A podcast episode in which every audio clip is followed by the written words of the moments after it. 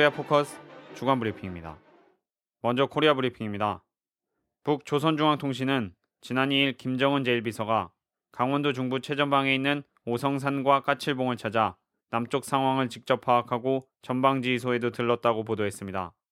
통신은 김정은 제1위원장이 오성산을 지키고 있는 초소들과 이 초소들을 관할하는 제507 군부대를 시찰했다며 그가 가파른 산의 정점에 올라 최전선의 높고 낮은 산발들을 부감하면서 군부대의 방어 전연에 대치하고 있는 적진과 적정을 구체적으로 청취하고 지형 지물들을 상세히 파악했다고 전했습니다. 김정은 제1비서가 4일 전체 군대와 인민들에게 마식령 속도를 창조하여 사회주의 건설의 모든 전선에서 새로운 전성기를 열어나가자는 내용의 호소문을 보냈다고 5일 조선중앙통신이 보도했습니다. 호소문은 마식령 스키장 건설은 인민들에게 보다 훌륭한 문화생활 조건을 마련해주기 위하여 우리 당이 펼친 거창한 애국 사업이라며 인민군대에 그 과업을 맡겨주었다고 밝혔습니다.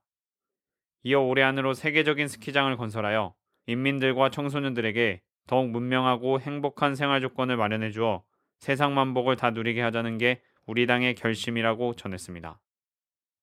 북 조국평화통일위원회는 6일 대변인 특별 담화문을 통해 북남 당국 회담을 제안했습니다.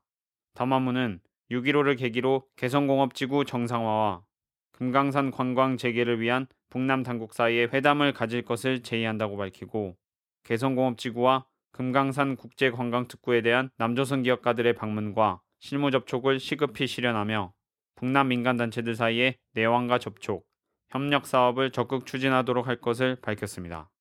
이어 6.15 공동선언 발표 13돌 민족공동행사를 실현시키며 아울러 7.4 공동성명 발표 41도를 북남 당국의 참가에 공동으로 기념할 것을 제안했습니다. 끝으로 우리의 제2의 호응에 나오는 즉시 판문점 적십자 연락 통로를 다시 여는 문제를 비롯한 통신, 연락과 관련한 제반 조치들이 취해지게 될 것이라고 전했습니다. 9일 오전 판문점 평화의 집에서 남북 간 실무회담이 열렸습니다.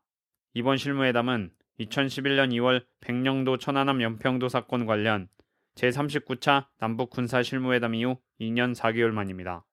이날 실무회담에는 남해 천혜성 통일부 정책실장과 북의 김성애 조국평화통일위원회 서기국 부장이 수석 대표로 참석했습니다.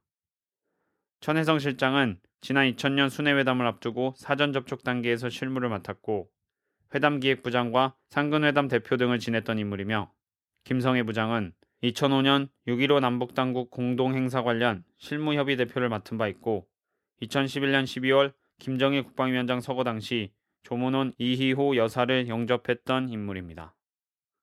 이어서 남코리아 브리핑입니다.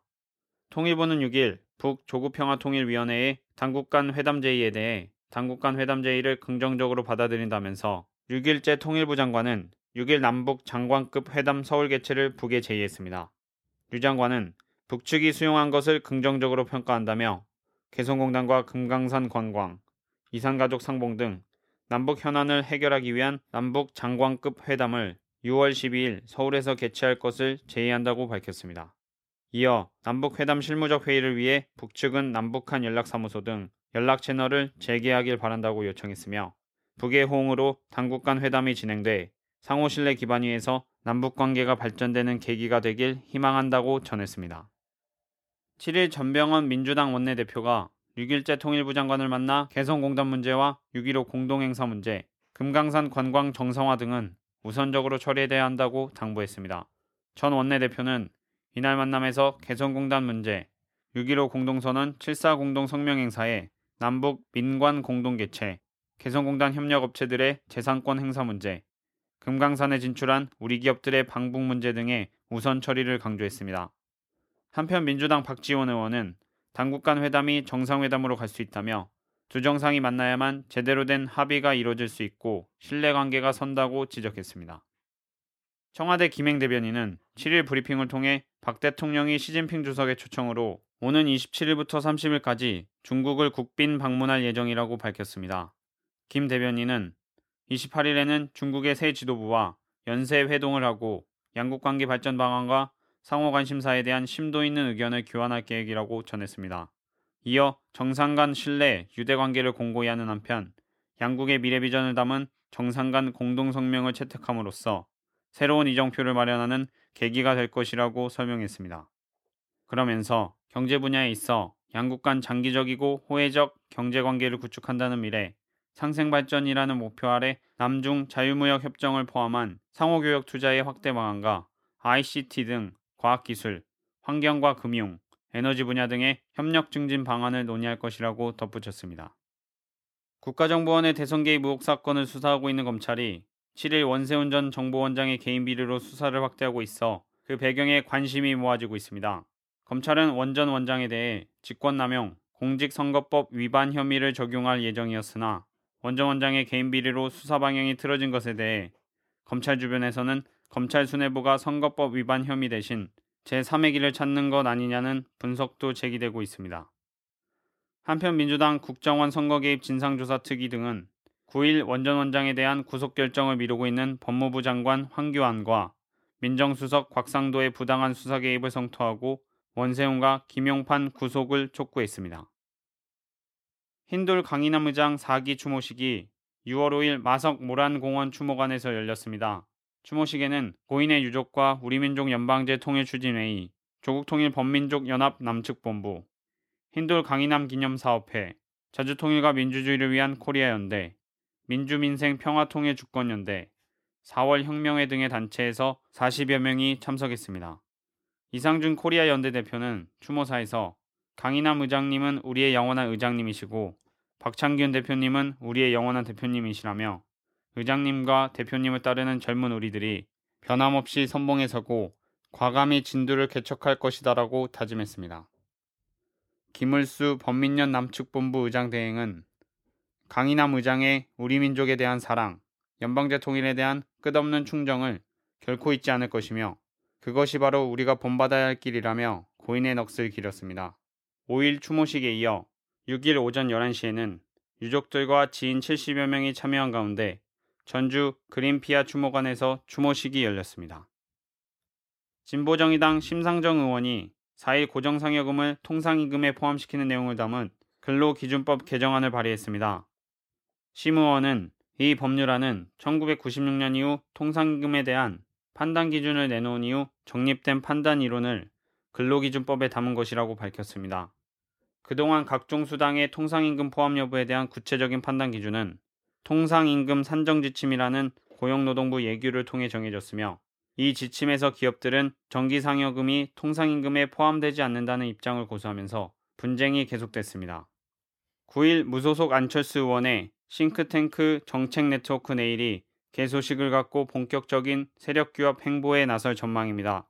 이날 개소식에는 이사장인 최장집 고려대 명예교수와 장하성 고려대 경영대 교수를 비롯 이 사진과 발기인 등이 자리할 예정이며 이 사진으로는 지난 대선 기간 안철수 의원 캠프에 참여한 김민전 경희대 교수, 홍종호 서울대 교수, 윤영관 전 외교부 장관이 거론되고 있습니다. 끝으로 국제브리핑입니다. 중미 정상회담이 7일부터 8일 이틀에 걸쳐 캘리포니아 휴양 도시 렌초 미라지의 써니렌즈에서 개최됐습니다.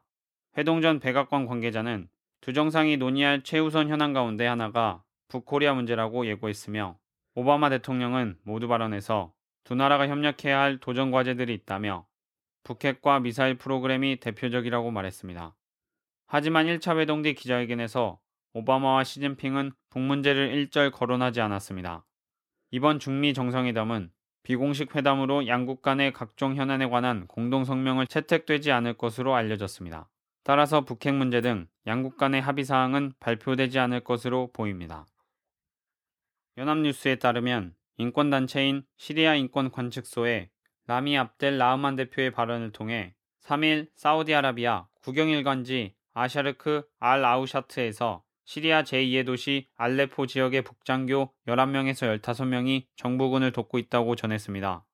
이어 북장교들은 직접 전투에 가담하지는 않지만 병참 지원이나 작전 계획에 관여하고 있으며 정부군의 포격을 감독하기도 한다고 밝혔습니다. 에르도안 총리 퇴진 운동으로 발전한 터키 탁심 광장 개지공원에서의 개발 반대 시위가 거세지고 있습니다.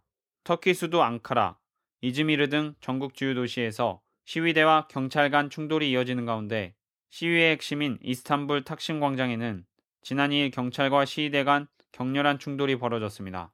한편 에르도안 총리는 시위대 과잉 진압은 인정했지만 퇴진 요구는 받아들일 수 없다는 입장입니다.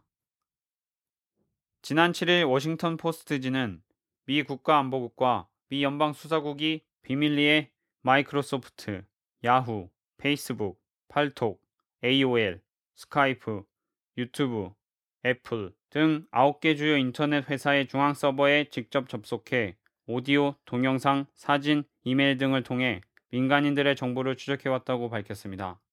신문은 오바마 정부가 들어선 이후 프리즘은 기하급수적인 성장을 했다고 보도했습니다. 백악관은 이번 보도에 대해 국가 안보와 테러 방지를 위해 통화 기록 수집은 필요하다며 자국민 대상 정보 수집은 부수적이라고 주장했습니다. 일본을 방문 중인 프랑스와 올렁드 프랑스 대통령이 7일 고통스러운 일이지만 과거에 대해 선을 긋지 않으면 안 된다고 밝혔습니다. 올렁드 대통령은 일본 참의원 본회의장 연설에서 독일과 프랑스는 올해 우호관계 수립 조약 50주년을 축하했다며 과거의 적이 확고한 친구가 됨으로써 유럽의 힘이 축적될 수 있었다고 강조했습니다. 올롱드 대통령의 발언은 코리아 반도 정세와 관련해 특히 아베 총리의 방북과 북일 정상회담 가능성이 높은 조건에서 특별히 주목을 끌었습니다. 코리아 포커스 주간 브리핑이었습니다.